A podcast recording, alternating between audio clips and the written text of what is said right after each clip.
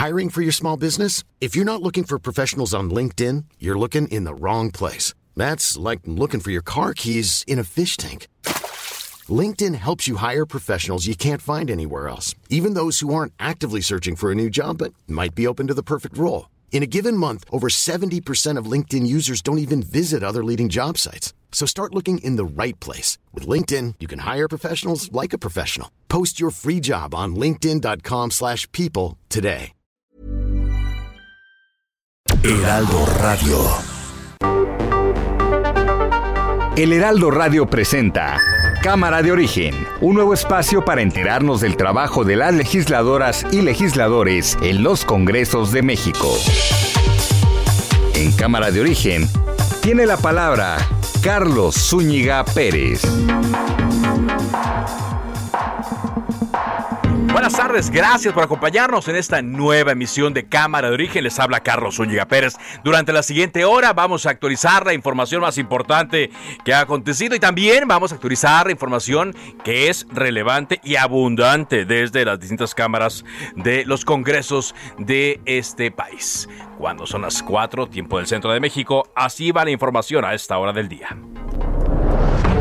Acerca de la incorporación de, del Reino Unido eh, al tratado, pues es un asunto que corresponde a los tres países que ahora formamos parte de este acuerdo. Rogelio Ramírez de la O, secretario de Hacienda. Quiero refrendar el compromiso del Gobierno de México con la estabilidad macroeconómica y con la prudencia y disciplina fiscal. María Elena Álvarez Builla, directora del CONACIT. No sé de qué me hablas. Yo no vine a apoyar el primer gobierno de la Cuarta de Transformación, a acusar absolutamente a nadie. Armando Guadiana, senador de Morena. La WIP, la Unidad de Inteligencia Financiera, investiguen los fondos, tanto federales como de los estados, que van a dar a las universidades autónomas de todos los estados, incluyendo la máxima casa de estudios, la UNAM. Senador Ricardo Monreal. Por eso no avalo tampoco lo del senador Guadiana. No me sumo a que se haga una investigación las universidades y menos que la UIF haga una investigación de los científicos. Me parece no solo una exageración, sino un despropósito para los que hacen ciencia. Diego Sinué Rodríguez, gobernador de Guanajuato. Hemos detenido ya a los responsables de este atentado con un artefacto explosivo en Salamanca. Y a propósito de esto último que escuchábamos del gobernador del estado de Guanajuato, hace unos momentos el fiscal de ese estado, Carlos Amarripa, informó que ya fueron detenidos dos personas, un hombre y una mujer. Ella Georgina, él Eduardo están identificados como responsables intelectuales de este ataque con un explosivo artesanal que mató a dos personas en Salamanca. El móvil es un adeudo millonario. Ellos fueron socios comerciales del restaurante bar barra 1604 ahí en Salamanca y al no conseguir que les eh, regresaran el dinero optaron por hacer este atentado, según la Fiscalía del Estado de Guanajuato. Tendremos más detalles aquí en Cámara de Origen.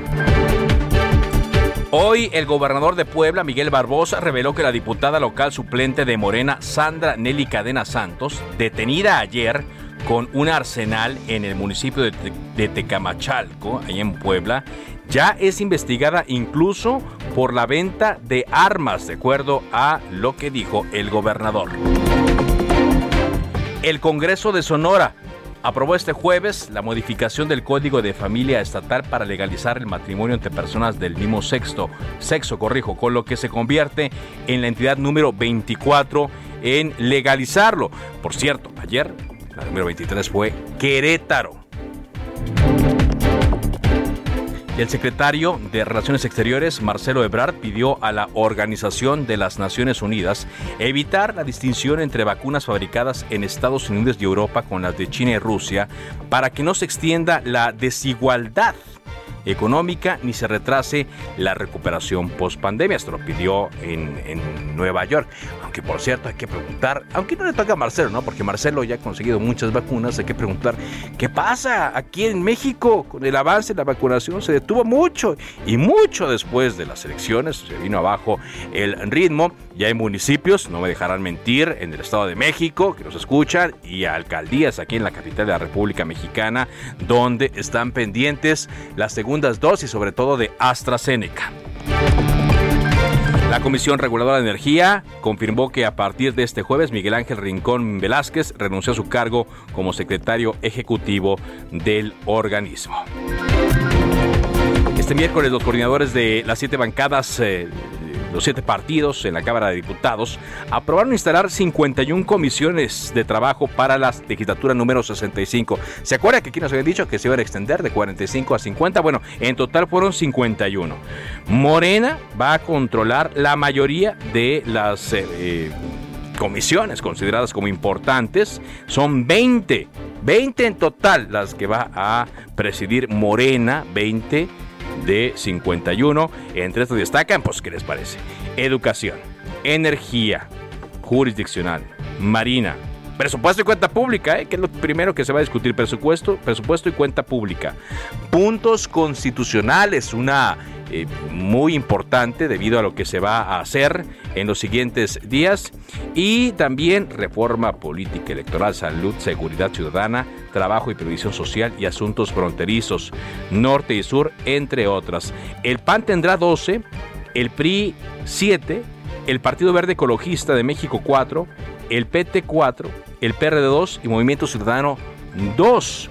Hay una inconformidad del Partido Movimiento Ciudadano que fue expresada desde el día de ayer y también el día de hoy en la sesión por la forma en la cual se repartieron estas comisiones. Por eso agradezco mucho que esté con nosotros Mirza Flores, vicecoordinadora de el Partido Movimiento Ciudadano en la Cámara de Diputados. ¿Qué tal? ¿Cómo está? Muy, muy buenas tardes, diputada. Carlos, muy buenas tardes. Saludo con afecto a tu audiencia que el día de hoy nos está haciendo el favor de escucharnos, así como a ti y a tu equipo, a tus órdenes. Gracias, diputada. Pues escuchábamos hoy distintos eh, reclamos que se estaban dando. Eh, ayer eh, también salió el coordinador Álvarez Maynés a manifestar su inconformidad. ¿Qué fue lo que pasó, diputada? Mira, a mi apreciación y a la del Grupo Parlamentario de Movimiento Ciudadano, lo que sentimos es primero mucha tristeza y desilusión de la forma en la que se están manejando los repartos dentro del Poder Legislativo. ¿Qué siento que, que, que hizo falta? Pues diálogo, se dispensaron trámites, no solo para no discutir y analizar con cautela estas resoluciones que estaba tomando eh, de, manera facciosa el grupo mayoritario y sus aliados, y que se hayan aprobado cinco comisiones más, no solamente sin discutirlas, sin explicar por qué la prioridad de esas cinco comisiones. Eso nos llamó muchísimo la atención. Y nos llama la atención porque, a ver, por ejemplo, con temas como eh, cuando por un lado hablan de austeridad que no aplica para sus caprichos como de querer desaparecer el INE, entonces qué chistoso que ahora hay una la, creación de una comisión de la reforma político electoral. ¿Cuál es la urgencia de aprobar comisiones de esta naturaleza aplicando un albazo, en donde no estuvimos dentro de esa burbuja, movimiento ciudadano, y no porque querramos estar en una burbuja, sino porque lo que pretendemos es que sea un debate amplio, discusión de las comisiones por perfiles. Nosotros lo que hemos promovido no es un reparto de cuotas o de cuates, hemos promovido que a partir de los perfiles que cada grupo parlamentario, cada bancada tenga en, en el interior, pues que sean las personas que estén con la capacidad para poder estar integrando las comisiones en las secretarías de las comisiones y mucho más si estamos hablando de presidir una comisión. ¿Qué pasa con Movimiento Ciudadano? Movimiento Ciudadano presidía tres comisiones la legislatura pasada, la antepasada y la anteantepasada. Veníamos trabajando con eh, la presidencia de tres comisiones y el, precisamente en la reciente pasada presidíamos ganadería, vigilancia de la Auditoría Superior de la Federación, Mm-hmm. Y, eh, eh, a ver, déjame te digo el nombre completo, porque es un nombre muy largo, que es Desarrollo Metropolitano, Urbane, Urbano, Ordenamiento Territorial y Movilidad. Estas tres comisiones las presidíamos. En las tres tenemos una agenda congruente desde hace muchos años el movimiento ciudadano. Una por el Sistema Nacional Anticorrupción y la transparencia. Número dos, la ciudadanización de las decisiones que se toman en, la, en, la, en, las, en los municipios, la política muy local. Y número tres, ganadería. Somos el Estado con el, eh, el estado número uno, Jalisco, es el estado número uno en agroproducción de alimentos, es decir, en ganadería, en agricultura, apicultura, todo lo que tiene que ver con agroproducción, Jalisco es el número uno. Entonces, presidimos estas tres comisiones, sí en relación a la congruencia de nuestras agendas, pero también en, en relación a la importancia que tenía para todo el país. Sí. Y en esta, en esta ocasión, sin avisarnos, sin consenso, sin diálogo, sin que se hayan abierto las charlas con los grupos para poder, eh, pues, sin negociar en relación a las agendas de cada uno, las comisiones, pues ayer nos enteramos en Junta de Coordinación Política, justo al momento en que se están haciendo la propuesta, sin negociar, que solamente a Movimiento Ciudadano le tocaban dos, ya no tres. solamente dos. Les, y, ¿Y repitieron en alguna? Repetimos, a ver, repetimos a medias. porque esta comisión que habíamos venido presidiendo por tres legislaturas continuas, que es Desarrollo Metropolitano Urbano, Ordenamiento Territorial y Movilidad, se desprende y se hacen tres comisiones. Y de estas tres comisiones, entonces a Movimiento Ciudadano le dan zonas metropolitanas, así se, se llama esta nueva comisión, y movilidad. Como quien dice, nos quitan dos comisiones y una comisión nos dan dos terceras partes de ella. Ah, ok, ok. Entonces, bueno, aquí se, se, se perdiendo. Pero, pero ¿a qué se debe esto, eh, ¿Fueron malas negociaciones? Eh, eh, ¿Fue una gandalle? ¿Fue que los quisieron dejar fuera? ¿Fue una presión? ¿Cómo lo identifican ustedes? Digo, política, en política siempre hay mensajes sin duda nos dejaron fuera. No hubo ni siquiera oportunidad de negociación porque nunca estuvo la puerta abierta. Nosotros estuvimos y hemos estado cada día que hemos construido esta legislatura en un abierto eh, plan de diálogo y sin embargo encontramos en todo momento y en todas las discusiones una pared frente a nosotros. Una pared en donde se discuten con albazos eh, iniciativas que en donde se, se omiten las, eh, los trámites de ley, se presentan iniciativas en la mesa directiva y se están aprobando media hora después. Se aprobó, por ejemplo, la militarización del país hace dos semanas.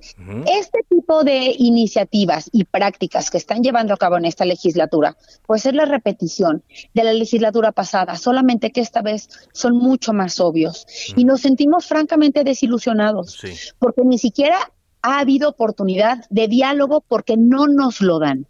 Hemos estado haciendo planteamientos para, para charlas, para encuentros y no no por hacerlo en lo oscurito como pareciera que sucedió. En lo oscurito, en lo oscurito. Pues sí, pues sí, Carlos, en lo oscurito, a ver, me parece inadmisible y ese fue nuestra mayor sorpresa, darnos cuenta que el PRD, con 14 diputados, le otorgan dos presidencias de comisiones y Movimiento Ciudadano con 23 diputadas y diputados nos dan dos presidencias de comisiones igual. Esto, por ejemplo, ¿a qué se reduciría? Bueno, pues imagínate que nada más el PRD en todo el país recibió un millón setecientos mil votos y tiene dos comisiones y nosotros tenemos tres millones punto cinco votos, tres millones y medio de votos y también nos dan esas mismas dos comisiones. Y usted considera entonces que no no corresponde a la representación, no corresponde al nivel de votación que recibieron. representación. El pretexto es que, eh, bueno, pues es porque en esta eh, aritmética eh, de la proporcionalidad le tocaban dos al PRD.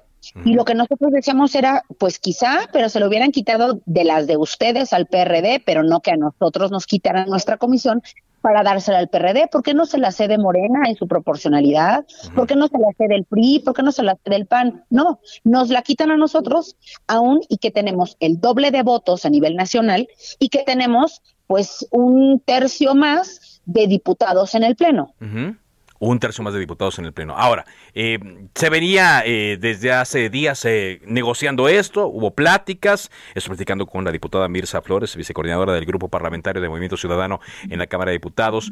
se veía también que, a final de cuentas, diputada, pues iban a aumentar las comisiones, pero sabemos que hay unas que no tienen la, el protagonismo de otras, por ejemplo, la de presupuesto, la de Hacienda, ahora de puntos constitucionales, con lo que eh, se espera en cuanto a la agenda que enviará el gobierno eh, federal.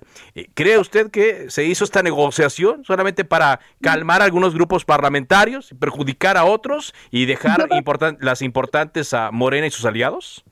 Yo creo que no fue para calmar fue para tener más aliados. En el caso de la Comisión de Vigilancia a la Auditoría Superior de la Federación, que la venía presidiendo Movimiento Ciudadano, a, través del diputado Mario Rodríguez, quien hizo un trabajo excepcional, un trabajo técnico. Esto hay que decirlo. Eso, estos son temas técnicos en donde se hizo de manera eh, sumamente institucional, responsable. No se, usó, no se hizo uso faccioso ni tramposo de esa comisión, sino todo lo contrario. Hubo una total apertura y responsabilidad absoluta en relación a la, vigilancia del trabajo de la Auditoría Superior de la Federación. Hoy se lo entregan al PRI.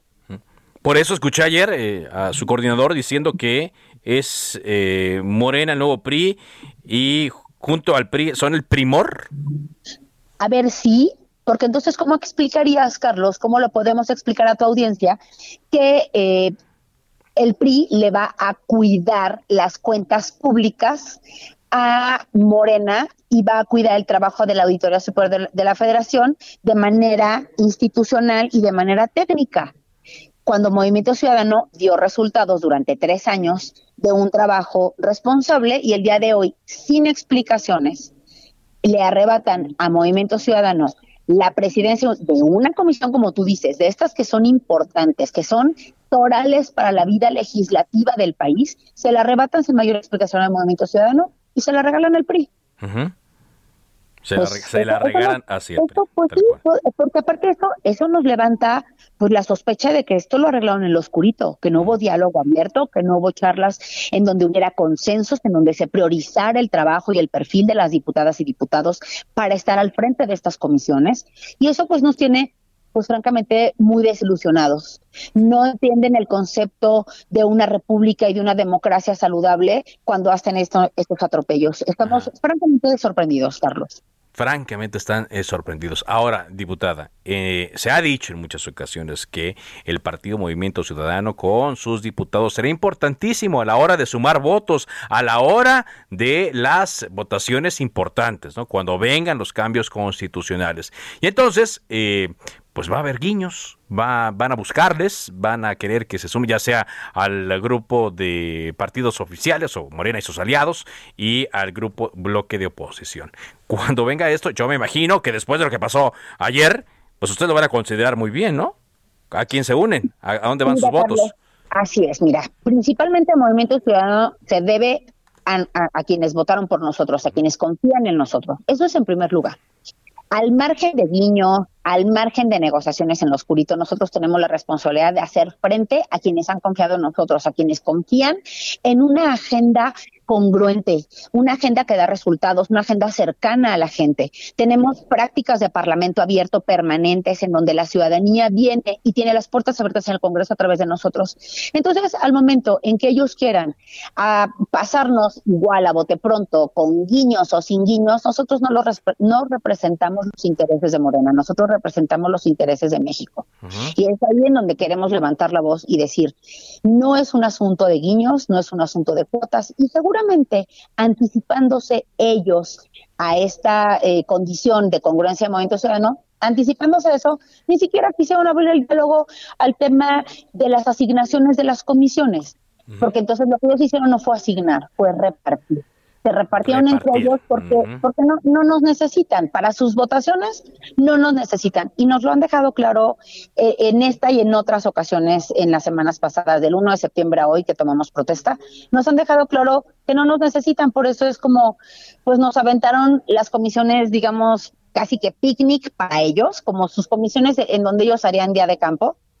Pero para nosotros Son comisiones importantes porque han sido nuestras agendas. Lo que sí lamentamos es que nos hayan quitado el derecho a una comisión que ya teníamos y segundo y más importante, que nos hayan quitado vigilancia, que es de una agenda toral, no solamente para Movimiento Ciudadano, sí para el país.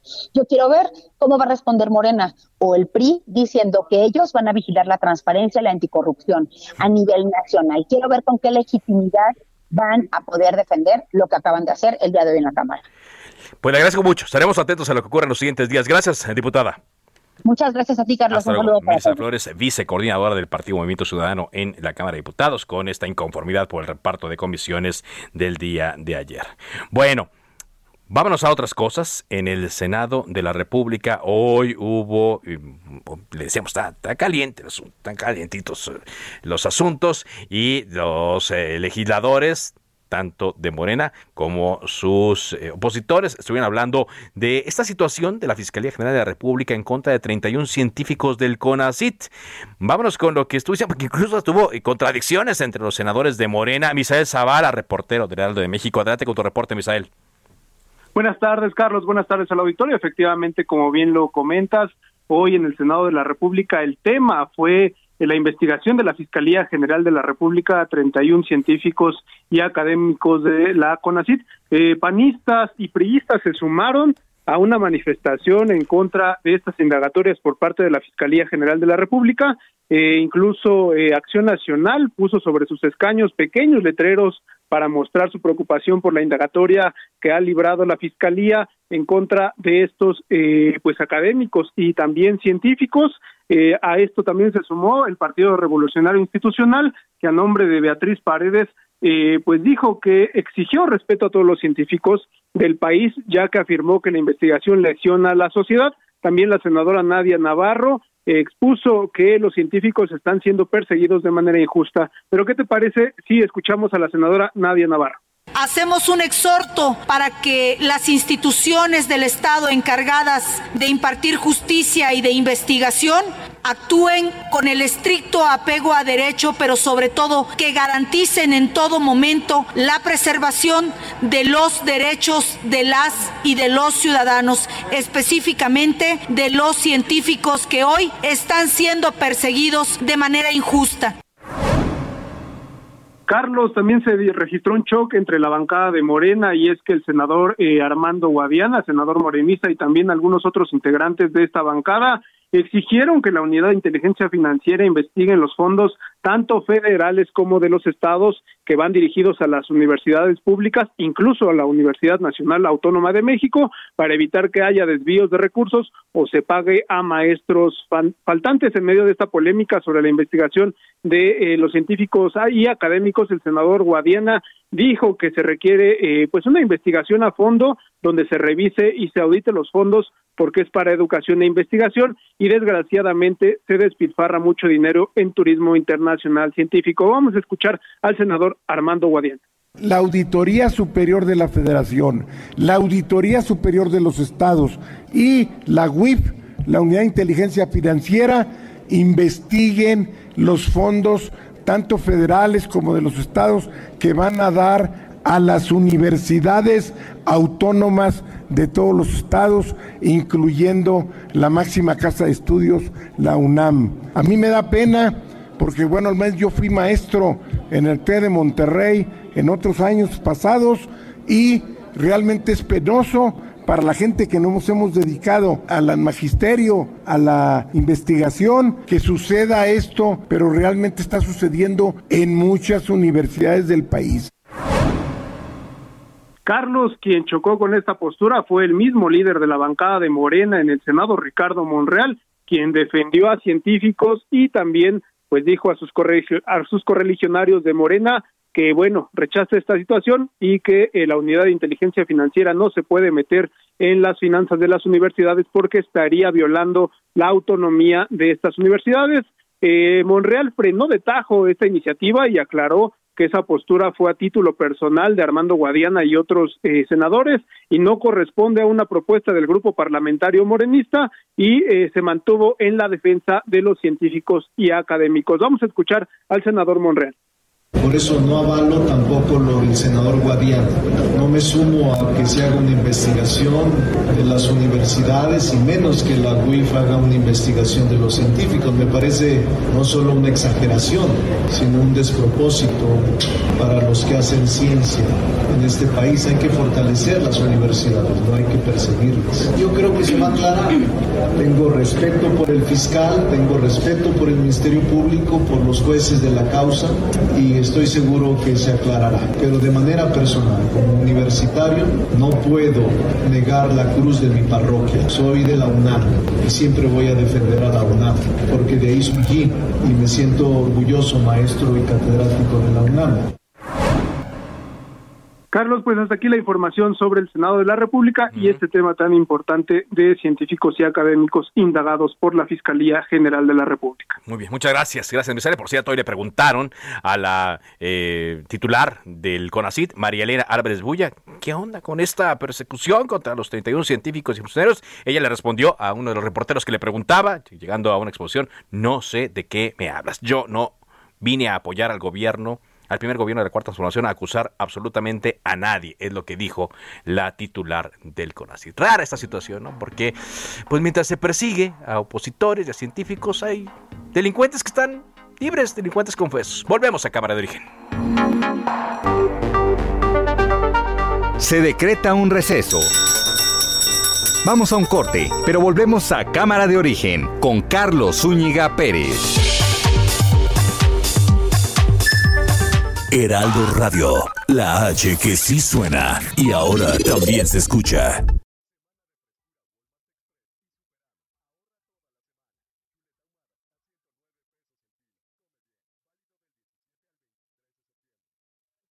Heraldo Radio 98.5 FM, una estación de Heraldo Media Group, transmitiendo desde Avenida Insurgente Sur 1271, Torre Carrachi, con 100.000 watts de potencia radiada. Se reanuda la sesión. Volvemos a Cámara de Origen con Carlos Zúñiga Pérez.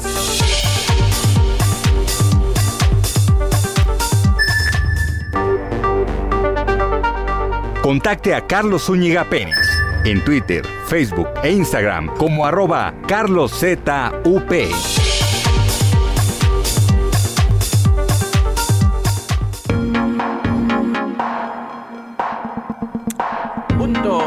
De la media estamos ya de vuelta con ustedes en Cámara de Origen. En estos momentos vámonos directamente hasta la Cámara de Diputados porque dio datos importantes Rogelio Ramírez de la O, el secretario de Hacienda, al comparecer ante los diputados. Habló del paquete económico y de pues, lo que va ligado a nuestro bolsillo y mm, ya saben, como siempre ocurre en este tipo de comparecencias, pues a veces hay diputados a favor, y muchos en contra. Iván Saldaña, te escuchamos con tu reporte. Adelante. ¿Qué tal, Carlos, amigos del auditorio? Buenas tardes.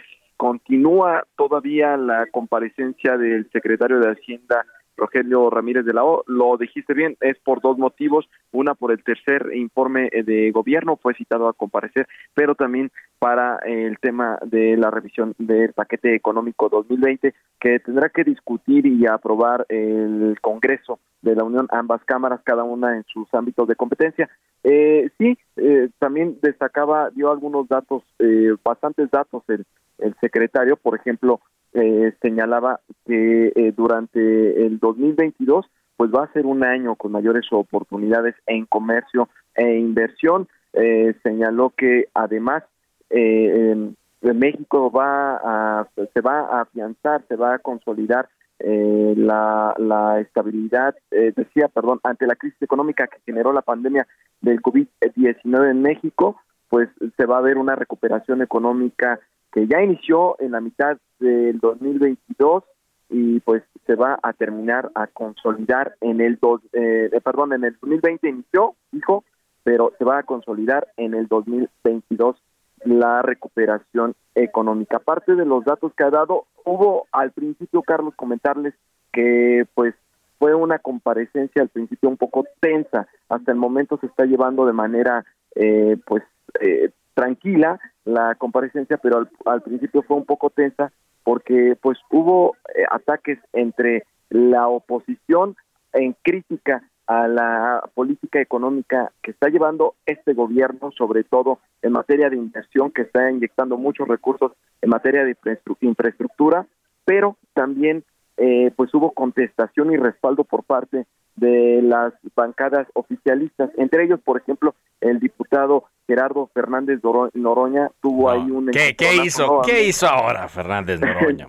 nuevamente contra eh, pues los panistas eh, ellos pues, comenzaron primero a abuchearlo, eh, al Noroña criticar eh, pues básicamente también las críticas que le estaban haciendo los panistas y, la oposición. Eh, incluso en un momento una diputada del PAN estaba eh, a gritos desde su tribuna y Noroña le dijo cállese compañera, no sea majadera. Y bueno, también recordó una escena que, bueno, todos lo, lo calificaron de misógino él contestó que son pares, que no estaba insultando, incluso recordó que en 2019 una diputada del PAN le había hecho una seña obscena. Pero vamos a escuchar parte de lo que dijo eh, Gerardo Fernández Noroña, diputado del PT. Hablan de guarderías, los niños no se guardan. Me grita hipócrita alguien que me hacía así en la legislatura pasada yo le decía, compañera, está usted mal de artritis, la voy a mandar al Seguro Social para que la atiendan. Esa es la hipocresía de Acción Nacional, esa es la doble moral y la majadería. Ah, pero no le responda uno a una compañera porque entonces eres misógino. Somos pares, aguanten los argumentos. Somos pares, llegamos por el voto de la gente. Somos pares, merecemos todo el respeto y a la dignidad como legisladoras y legisladores que somos y somos pares y estamos obligados a servir al pueblo de México y no a los intereses bastardos a los que ustedes representan, que son el negocio al cobijo del poder, la corrupción, el saqueo, el remate del patrimonio nacional. Vendepatrias es lo que son y traidores al pueblo se los he dicho y se los repito, están en el basurero de la historia del, que no podrán salir nunca más. Les ganamos y les seguiremos ganando. Bueno, y no se callaba, y no se callaba. Ahora, la, la polémica ahorita, ¿sabes por qué? Eh, eh, pues están, eh, perdón, Iván, está eh, circulando una fotografía donde se ve a Gerardo Fernández Noroña hacer esta señal del dedo medio, en donde, según él dice, solamente estaba representando la forma en la cual la diputada Ania Gómez, quien por cierto estuvo ayer aquí con nosotros en Cámara de hablando de la paridad de género en la Cámara de Diputados, eh, según él le hablaba así o se dirigía con él así o le hizo así en la anterior legislatura. Sí, efectivamente en septiembre del 2019, pero bueno, eso fue pues el momento más álgido, por así calificarlo, eh, Carlos, ya después hasta el momento se ha llevado una pues una comparecencia así de muchas eh, críticas también, sobre todo, eh, pues de cuestionamientos en lo que te decía del tema de la inversión que está dando el gobierno en proyectos insignia de infraestructura como el tren Maya, Dos Bocas.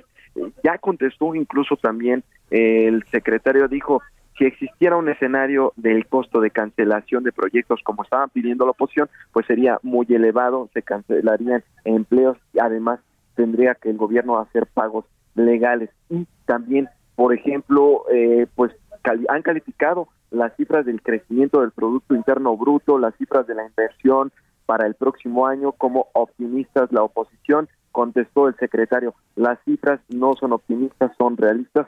Aseguró que los proyectos de inversión ya están madurando, ah, incluso dijo que hay una conjunción de inversión pública y privada, algo mixto, dice hay dos paquetes de inversión mixta y vamos a anunciar un tercer paquete de inversión de infraestructura. Es parte de lo que pues continúa aquí en la Cámara de Diputados en el pleno de esta larga comparecencia, pero repetimos, pues hasta el momento ha sido tranquila. solo con este incidente del señor Fernández Noroña. Bueno, gracias, muchas gracias, Iván. Muchas gracias. Muy buenas tardes. Iván Saldañas de la Cámara de Diputados. ¿Cuántos, ¿Cuántas veces no hemos reseñado estas cosas del señor Fernández Noroña? ¿Cuántas más nos faltan? A lo mejor es, ya no debemos reseñarlo tanto. En fin, bueno, estas cosas. El juez primero de distrito en materia de amparo civil en el estado de Puebla dio un nuevo revés legal a Luis Ernesto Derbez y a la familia Jenkins a negarle la suspensión definitiva con la que buscaban estar al frente de la fundación que eh, pues dirigía, controlaba hasta hace semanas la Universidad de las Américas en Puebla. Esta resolución tiene como consecuencia que el nuevo patronato, que actualmente tiene el control de la Universidad de las Américas, sigue ejerciendo sus funciones. El antecedente de este problema viene de las acusaciones e incluso órdenes de aprehensión que pesan contra la familia Jenkins y sus abogados, así como contra Luis Ernesto Derbez y sus colaboradores por desvíos multimillonarios cometidos contra la Fundación de la Universidad de las Américas Puebla y la Fundación Mary Street Jenkins. Es lo último en torno a este caso. Vámonos contigo, eh, Patricia López. Le decíamos que hay varios eh, congresos que están eh, aprobando el matrimonio igualitario. Ayer fue el estado de Querétaro. Te escuchamos con tu reporte, Pati. Adelante. Así es, muy buenas tardes, buenas tardes a la audiencia. Pues en total se crecía y sin dar mayores detalles del dictamen, el pleno de la 59 legislatura local aprobó el matrimonio igualitario. Esto después de más de 10 años de lucha de organizaciones sociales que presentaron diferentes iniciativas de reforma al Código Civil en tres legislaturas diferentes sin que alguna de ellas se animara a examinarla. La reforma al Código Civil se dio durante una sesión de pleno a la que no se avisó con antelación y que inició unos minutos después de que la iniciativa se aprobara por dos votos a favor en la Comisión de Desarrollo Social, Grupos Vulnerables y Vivienda, al recibir el respaldo de las panistas Daniela Salgado y Tania Palacios Curi con la ausencia del periodista Hugo Cabrera. Aunque se trataba de una sesión que debía realizarse con total transparencia, los grupos de la diversidad sexual se quedaron afuera del edificio de la legislatura y el Poder Legislativo cortó toda la transmisión en sus canales electrónicos, así como la información, con la excusa de que había una falla en la comunicación. Sin embargo, varios diputados lograron transmitir y así se dio cuenta de la aprobación de esta iniciativa eh, de reforma que al final se aprobó con 20 votos a favor y 3 en contra y dos diputados que se eh, levantaron de la sesión y dejaron sus lugares. Querétaro se convirtió así en el estado número 23 en aprobar el matrimonio igualitario y solamente se está a la espera de que el gobernador lo publique en el periódico oficial a Sombra de Arteaga, lo que puede ocurrir hoy o el sábado a más tardar. Esta es información desde Querétaro. Gracias, Pati. Muy amable por tu información. Querétaro fue el estado número 23 y el número 24 es Sonora, porque el Congreso lo aprobó por mayoría y eh, la iniciativa fue presentada justamente por dos diputadas, por eh, Celeste Tadei de Morena y Rosalena Trujillo de Movimiento Ciudadano, a quien saludo a esta hora aquí en Cámara de Origen. ¿Cómo está, diputada? Buenas tardes. Muchas gracias. Un gusto saludarte y pues bien contenta. ¿Qué te puedo decir? Muy contenta por esta aprobación. Cuéntanos, ¿cómo fue el camino para, para llegar hasta este punto ahí en el Congreso de Sonora? Mira, esta es una iniciativa, no es la, no es la primera vez que, que, el Congreso trata de transitar hacia la aprobación del matrimonio igualitario. Ya en otras legislaturas se habían intentado, creo que en su momento faltó voluntad política, en su momento faltó que coincidieran las propuestas, pero en su momento también yo creo que las, las limitaciones ideológicas, religiosas, son las que son las son las que mantuvieron durante muchos años este tema guardado en la congeladora año tras año. El año pasado, aún teniendo un Congreso con una mayoría de Morena y su coalición, la diputada Yomiko Palomares no pudo no pudo sacar a buen término este proyecto. Creo que lo que impidió en su momento que el proyecto de la legislatura pasada fuera aprobado es que la figura del matrimonio igualitario que se, que se buscaba legislar también iba acompañada de algunas modificaciones al código de familia que están que están más relacionados con el con, con la figura de la adopción homoparental. Entonces son dos temas de entrada muy espinosos, son dos temas muy fuertes y creo que eso es lo que dejó este tema en la congeladora. Hoy creo que dos diputadas, dos mujeres además, este, de, generaciones distintas. Mi compañera Celeste es una chava de 30 años, yo soy una mujer de 57, ya casi en el sexto piso, pero bueno, he sido soy maestra universitaria y creo que, que tengo muy, muy, muy claro el pulso de lo que las nuevas generaciones requieren y de los cambios que esta sociedad necesita. Entonces creo, creo que Celeste y yo coincidimos en que, en que las causas nos unen este eh, más que los partidos y que las diferencias ideológicas y políticas debemos de dejarlas a un lado cuando se trata de impulsar acciones acciones que beneficien y sobre todo acciones que tienen un impacto en el goce y el disfrute de los derechos humanos de hombres y mujeres en zona. Aunque así hay que señalarlo, eh, diputada, eh, que eh, algunos legisladores, tanto del PAN como del PRI, se manifestaron en contra de este proceso. Además, el proceso decían que faltaba socializarlo a través de parlamento abierto, etcétera, pero a final de cuentas, pues se impuso lo que ha estado ocurriendo en otros congresos y se aprobó esta iniciativa, siendo Sonora ya el estado número 24 del país. 24, así es. Sí, ayer sorprendentemente Querétaro, este, un, un estado, mm, pues yo creo que muy conservador entre los estados este eh, del país con un con un gobierno panista con un congreso con mayoría panista también pues creo que nos sorprendió a todos no hoy Sonora también hace historia pero no únicamente hicimos historia recuperamos la congruencia y sobre todo recuperamos la justicia social para hombres y mujeres en Sonora. Y eso me hace inmensamente feliz.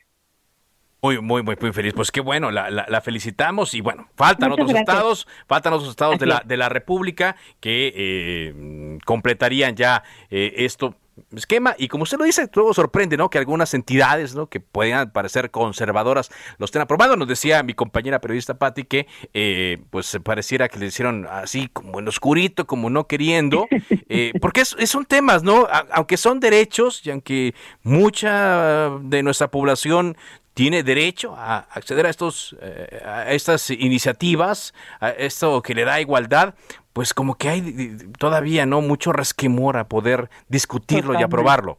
Exactamente, exactamente. Sí, son temas que no ha sido fácil transitar de manera favorable, pero bueno, creo que hoy el Congreso tuvo voluntad política, creo que hoy hay una sensibilidad social diferente para atender este tipo de temas y bueno, es el primer paso también de una agenda política de la población LGBTTIQ y también, bueno, hay otros temas pendientes que creo que este Congreso también le tiene le tiene que dar celeridad y buscar sobre todo los mejores acuerdos y consensos. Hay una agenda pendiente de derechos humanos para niñas y mujeres en Sonora y bueno, vienen otros temas en los cuales estaremos dispuestos a participar, obviamente siempre siempre eh, tratando de tratando de hacer el mejor trabajo con Congreso. Y si le parece, pues eh, lo, lo, platicamos, lo vamos platicando, diputada. Hay un nuevo también ambiente político en el estado de Sonora. Entró un nuevo eh, gobernador, el señor Durazo, de Morena. Y hay que estar viendo cómo trabajan. Le agradezco mucho que nos haya tomado esta llamada. Muchas gracias. Un abrazo y un saludo. la diputada Rosalena Trujillo del Partido Movimiento Ciudadano en el estado de Sonora con la aprobación del matrimonio igualitario. Se aprobó por mayoría, a pesar de que hubo eh, partidos que no no decían que todavía no estaba lo suficientemente discutido el asunto.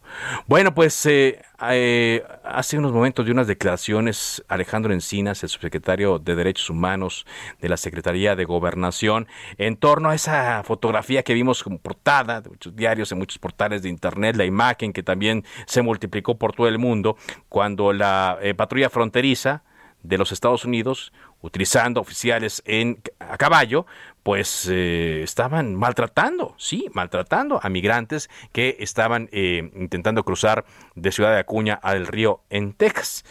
Eh, dijo Alejandro Encinas que el gobierno de México no le va a aventar la caballería a los migrantes, mm, pues ya le aventó otras cosas, ¿no? Ya hubo golpes, hubo malotazos, hubo malos tratos, como que no estamos en condiciones, ¿no? De estar criticando lo que se hace en otros países. Por cierto, estaba viendo ya una declaración de la vocera de la Casa Blanca que informa que se prohibió, se le prohibió a la patrulla fronteriza de Estados Unidos el utilizar oficiales a caballo para tratar de contener a los migrantes haitianos que están en Texas, en la frontera de Ciudad Acuña, Coahuila, con Del Río, en Texas.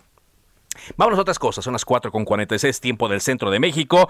En Michoacán arrancó una nueva legislatura y dentro de poco también, el 1 eh, de octubre, llega el nuevo gobernador Alfredo Ramírez Bedoya. Hubo conflicto eh, en el cambio de legislatura, se tomó el Congreso, eh, hay también pues mm, señalamientos entre una y otra legislatura, entre la actual administración y la entrante. Vamos a ver cómo anda el ambiente político allá en eh, Michoacán. Le agradezco mucho a Víctor Manuel Manríquez, el coordinador del grupo parlamentario del PRD, que esté con nosotros. ¿Cómo está, diputado? Buenas tardes.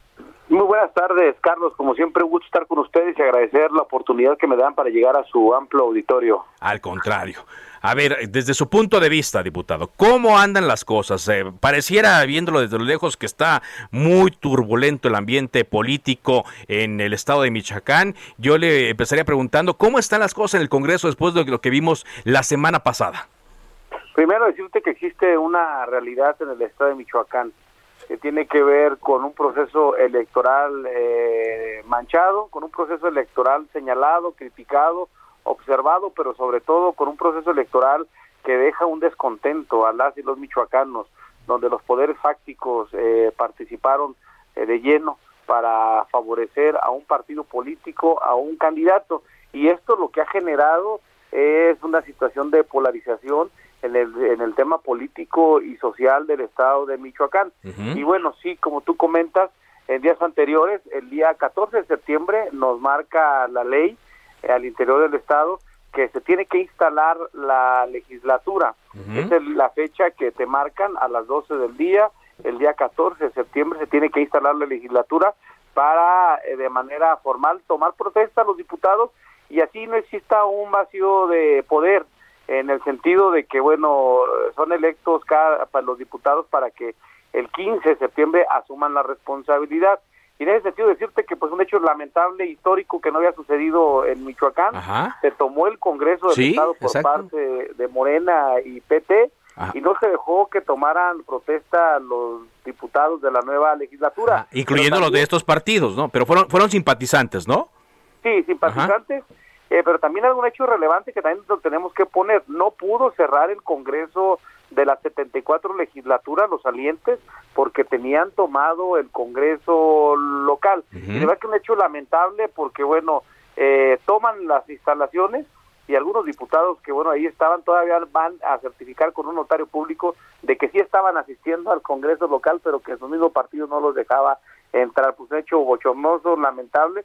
Pero bueno, el día 15 logramos, eh, a través del diálogo, a través de los acuerdos, poder eh, eh, tomar protesta a los legisladores para la 75, 75 legislatura y así no tener ese vacío de poder en el estado de Michoacán. No tener ese vacío de poder que habrá, aunque mm, ustedes ya reconocen plenamente a el gobernador electo, ¿sí, sí le han dado ese reconocimiento a Alfredo Ramírez Bedoya, diputado? No, no, no, yo decirte que nosotros estamos esperando el resolutivo que todavía la Sala Superior del Tribunal Electoral eh, Federal eh, va a emitir. Hay que recordar que tiene hasta el 30 de septiembre para darle resultado o dar el veredicto del juicio madre que presentamos ante esta Sala Superior. Y en ese sentido, pues estamos esperando nosotros el resultado. Nosotros como fracción del Partido de la Revolución Democrática estamos convencidos de que se tiene que anular el proceso electoral y la ruta que seguiría es desde el Congreso local nombrar a un gobernador eh, interino para que convoque a nuevas elecciones. Pero bueno, estamos esperando este este veredicto de la Sala Superior del Tribunal Electoral. Están esperando ese veredicto. Ahora, las cosas son tensas en este momento, diputado, y yo no sé si se vayan a calmar cuando llegue el nuevo gobernador a partir del día 1 de octubre, porque lo que todo mundo espera pues es una... Eh, no sé si llamarlo persecución, pero sí cuando menos que se echen a andar investigaciones, denuncias, etcétera, contra la actual administración que encabeza el señor Silvano Aureoles. ¿Cómo le están viendo ustedes? Primero decirte que ya presentaron una denuncia en contra del gobernador eh, Silvano. Si ustedes lo recordarán en días anteriores, varios simpatizantes, algunos legisladores federales eh, fueron y presentaron un, una denuncia por eh, violación a la patria, un tema que ellos así lo, lo dicen porque el gobernador Silvano denunció el tema de la narcoelección ante los órganos internacionales y con ellos ellos lo dicen que es una violación a la patria. Y creo que eso pues es lo primero. Segundo, eh, sabemos que van a querer iniciar un, eh, una persecución, sabemos que así lo hacen, no nada más. ¿Así tal cual, persecución? Sí, yo digo, lo, decimos de esa manera, una persecución, porque así lo han hecho en otros estados, así lo han hecho en otros eh, municipios y así lo han estado, eh, lo hemos visto, que quien no piensa igual que ellos, pues es lo que recibe eh, estos señalamientos, estas críticas, pero además las persecuciones. Hay que recordar que ellos mismos dicen tener las instituciones en su favor para poder hacer este tipo de acciones. Por eso nosotros decimos que lo más importante ahora es esperar el resolutivo del tribunal, eh, eh, la sala superior del tribunal eh, electoral y nosotros desde Michoacán prepararnos para esta elección extraordinaria. Elección extraordinaria. Ustedes ya lo ven así. ¿Y qué tal si el ah. resolutivo le da la, la confirma que ganó el señor Bedoya? Sería una situación pues lamentable porque se configuraría pues una situación muy complicada para el estado de Michoacán. Pero bueno, nosotros como legisladores tendríamos que hacer nuestro trabajo, ser eh, primero en ese momento una oposición eh, responsable, pero además déjame decirte que somos una mayoría en el Congreso local, una mayoría responsable, una mayoría que le dé estabilidad y que sirva de contrapesos para el Ejecutivo si se diera eh, la ratificación de la constancia al candidato de Morena. Pues veremos qué pasa entonces de aquí antes del 1 de octubre. ¿Y le parece estamos en contacto, diputado? Sí, Carlos, como siempre a tus órdenes. Muchas gracias. Gracias, Víctor Manuel Marríquez, coordinador del grupo parlamentario del PRD en el Congreso de Michoacán, ya planteando estos escenarios, una elección extraordinaria. Y si el tribunal confirma el triunfo del señor eh, Bedoya, pues dicen serán una oposición responsable del señor Alfredo Ramírez Bedoya, que asume el día 1 de octubre. Antes de irnos, bueno, pues se movieron también las cosas en el Congreso de la Ciudad de México. Resulta que PAN, PRD y algunos legisladores del PRI abandonaron la sesión de este jueves, después de acusar al presidente de la mesa directiva, Héctor Díaz Polanco, de actuar de forma facciosa en favor de su grupo parlamentario Morena. Los legisladores se encontraban discutiendo un punto, ¿de acuerdo? En el que solicitaban a la jefa de gobierno analizar la reubicación de una sucursal del Banco del Bienestar, otra en este caso en la alcaldía Álvaro Obregón.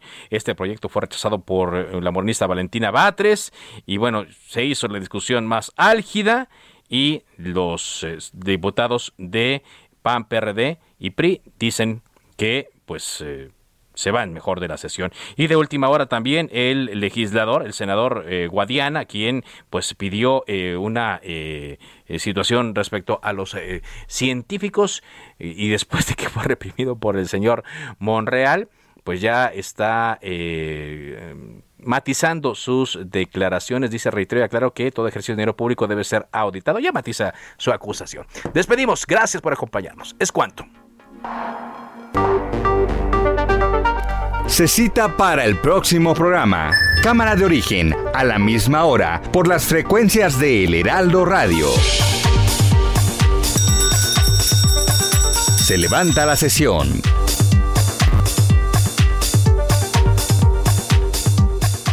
Heraldo Radio. La HCL se comparte, se ve y ahora también se escucha. Even when we're on a budget, we still deserve nice things. Quince is a place to scoop up stunning high-end goods for 50 to 80% less than similar brands. They have buttery soft cashmere sweaters starting at $50, luxurious Italian leather bags, and so much more. Plus, Quince only works with factories that use safe, ethical, and responsible manufacturing. Get the high-end goods you'll love without the high price tag with Quince.